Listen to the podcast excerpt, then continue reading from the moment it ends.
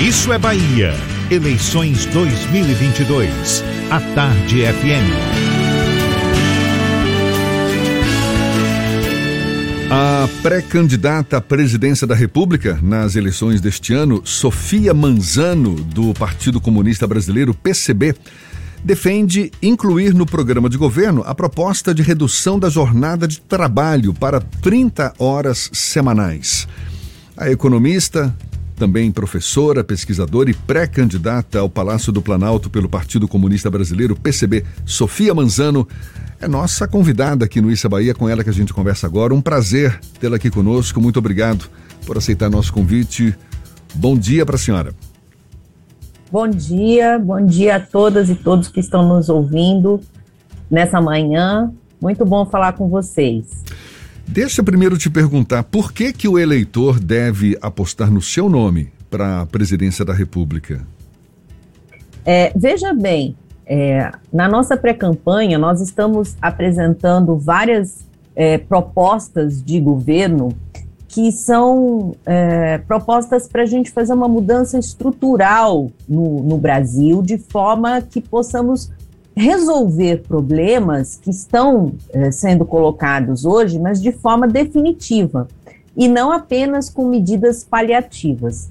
É, por outro lado, o que nós temos visto é que as demais pré-campanhas dos demais candidatos continuam apresentando ou medidas que vão aprofundar ainda mais a crise econômica e social em que estamos metidos, ou é, querem apenas reeditar medidas que já se mostraram inefetivas, ineficientes, né?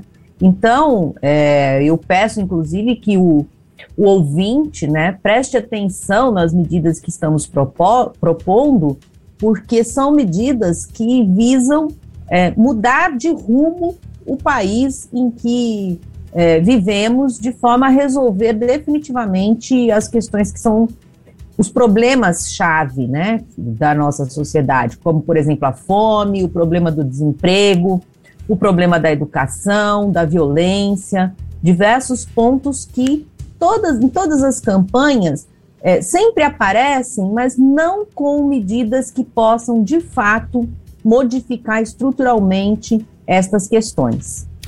E a senhora toca em pontos que são tocados também por outros pré-candidatos ao Palácio do Planalto. A senhora fala na questão da fome, da, da educação, enfim, são temas históricos, não é? Temas que normalmente são discutidos numa época como essa.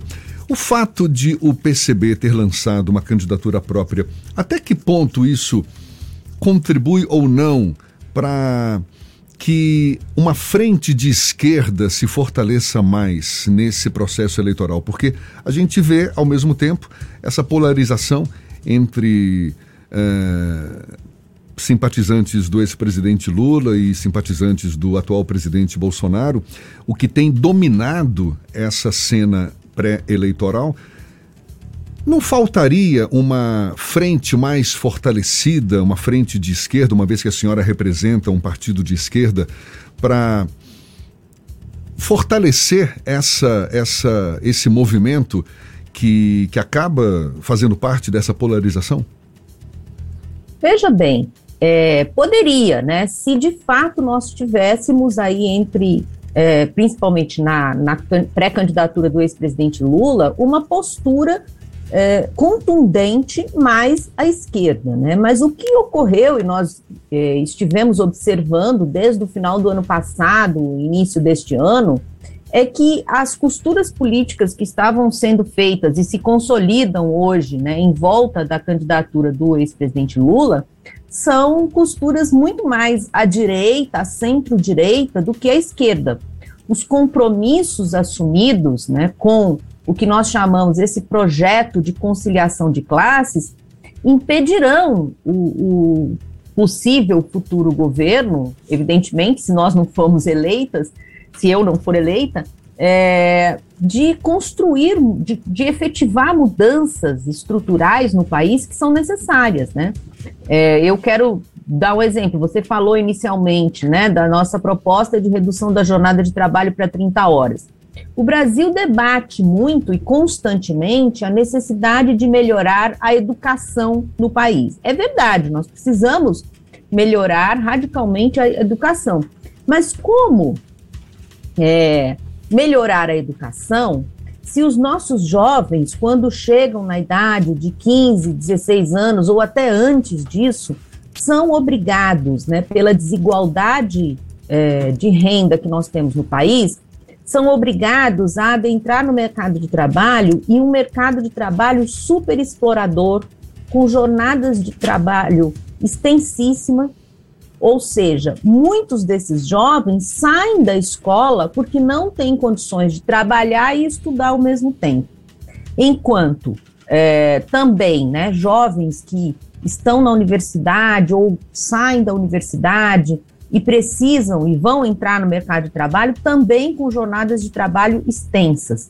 Esta juventude precisa encontrar um mercado de trabalho mais favorável. Por isso, a nossa proposta de redução da jornada de trabalho para 30 horas, que possibilita que a juventude possa trabalhar seis horas por dia e no restante do dia ou continuar os seus estudos, ou mesmo quem já estudou ou não está mais no ambiente escolar, universitário, tem a possibilidade de desenvolver outras é, esferas da existência da sua própria vida para que a gente possa ter uma sociedade mais digna, mais justa, né?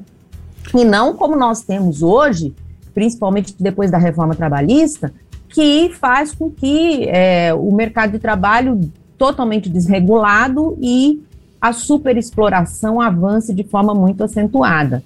Então, nós percebemos que nestas é, pré-candidaturas majoritárias aí, que tem apontado né, preferência dos eleitores nesse momento, essas questões não são debatidas, né, não são colocadas propostas que efetivamente possam melhorar as condições de vida, especialmente da juventude no Brasil. Sofia, apesar de ter propostas justas e que são temas caros à sociedade brasileira, a sua candidatura passa despercebida em inúmeras situações. A senhora esteve aqui, por exemplo, no 2 de julho, durante as celebrações, e foram poucos os veículos de imprensa que perceberam a sua presença, que ouviram a senhora do lá no Bahia Notícias. Nós publicamos uma entrevista curta contigo, mas quando se falava na presença de presidenciáveis aqui na Bahia no 2 de julho, ficava restrita ao ex-presidente Lula, ao presidente Jair Bolsonaro, ao Ciro Gomes e a Simone Tebet. A que a senhora acredita esse apagamento por parte de, dessas candidaturas menores, como a do PCB, como a do PSTU? É uma questão histórica, é uma questão de preconceito com o posicionamento de esquerda ou é uma, um, um erro de estratégia desses grupos minoritários? Não, há de fato uma espécie de uma perseguição à nossa candidatura na, na grande imprensa, na mídia, o que também faz com que a gente acabe é, não sendo vista né, pelo eleitor e, no momento das pesquisas eleitorais, também não sendo lembrados. Né? É, os grandes jornais, a, a grande mídia, se recusa a aceitar a nossa participação, por exemplo, em debates, por isso, inclusive, eu agradeço muito o, a, o grupo à tarde, né, por nos chamar e nos colocar aqui para debater as questões, mas as diversas outras redes de comunicação, por mais esforço que nós fazemos né, em apresentar as nossas propostas, em é, exigir, inclusive, a participação nas, nas entrevistas, nas sabatinas, eles simplesmente ignoram e não nos colocam né, na, na situação de pré-candidata, como somos legalmente registrados, tudo direitinho, não tem nenhum problema jurídico, mas tem sim um problema político, né? Principalmente porque os grandes meios de comunicação, eles gostam muito de reproduzir sempre a mesma pauta né, para convencer o eleitorado de determinadas posições que são do interesse deles, né? E aí, quando enfrentam, no meu caso, uma pré-candidata que tenho qualificação no campo da economia principalmente, né? Sou doutora em História Econômica pela USP, tenho um conhecimento amplo sobre os problemas econômicos do país e posso debater essas questões com qualidade, né? E não apenas com palavras de ordem ou é, emulações, né? Agitativas que, que fazem com que muitas vezes a esquerda seja taxada de é, apenas, né? Fazer agitação. Então, eu acredito né, que haja até um medo né, de grande parte da imprensa hegemônica de fazer esse debate comigo de maneira séria, porque é, vão ter que enfrentar colocações que são cientificamente comprovadas, que, é, informações que são baseadas em dados, né, e aí eles evitam né, fazer é, estas entrevistas. O que prejudica muito, inclusive, a, a, a visibilidade da nossa pré-campanha, prejudica muito, inclusive, a pontuação nas pesquisas, né? Então, é mais ou menos um, um beco sem saída para nós, né? Porque a grande mídia diz o seguinte: não, nós não vamos entrevistá-la porque você não tem uma grande pontuação nas pesquisas. Mas, ao mesmo tempo, ao não entrevistar, evita com que a gente possa aparecer é, nas pesquisas, né? Se considerar, por exemplo, a relação entre a minha pontuação há um ou dois meses atrás e a da Simone Tebet, era a mesma. Né? Nós tínhamos a mesma pontuação nas pesquisas, mas a Simone Tebet tem uma expressão na mídia muito maior do que eu tenho. Mesmo no 2 de julho, isso ficou evidente. Né? E aí, é claro que a Simone Tebet vai ter é, mais visibilidade, vai chamar mais atenção da população. Né? E isso é uma estrutura muito antidemocrática né, da forma como a mídia trata as candidaturas e as pré-candidaturas nos momentos eleitorais. Sofia, a gente vive um momento de tensão política extrema. No último sábado, tivemos aquele episódio envolvendo um apoiador do presidente Jair Bolsonaro que acabou assassinando um apoiador do ex-presidente Lula.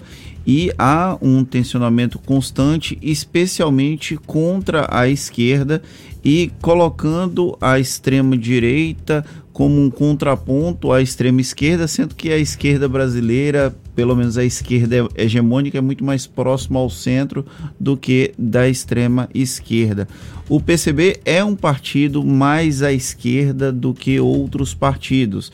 Ele está muito próximo do espectro político do PSTU e talvez até do PSTU e do PCO o PCO, inclusive, teve um episódio recente envolvendo a divulgação de fake news.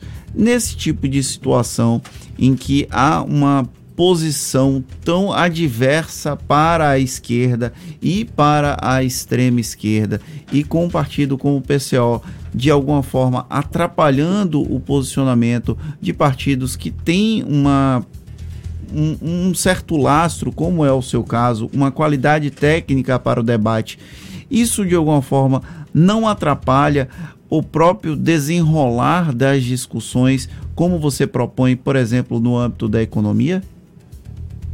É evidente que atrapalha. Em primeiro lugar, eu gostaria de lembrar aos ouvintes, né, que o PCB, o Partido Comunista Brasileiro, é um partido que que este ano completou 100 anos. Né? Um partido que tem uma história política no Brasil e na Bahia é, muito importante e não é um partido aventureiro do tipo, desse, principalmente do PCO, né, como você falou, que se utiliza inclusive de fake news ou coisas desse tipo. Eu não tenho exatamente conhecimento disso, porque não sigo esse partido, e não temos nenhum tipo de identificação com esta postura. É, mas o PCB é um partido comunista e não temos problema em dizer isso. E por que o PCB ainda existe e ainda se coloca né, na sua estratégia revolucionária?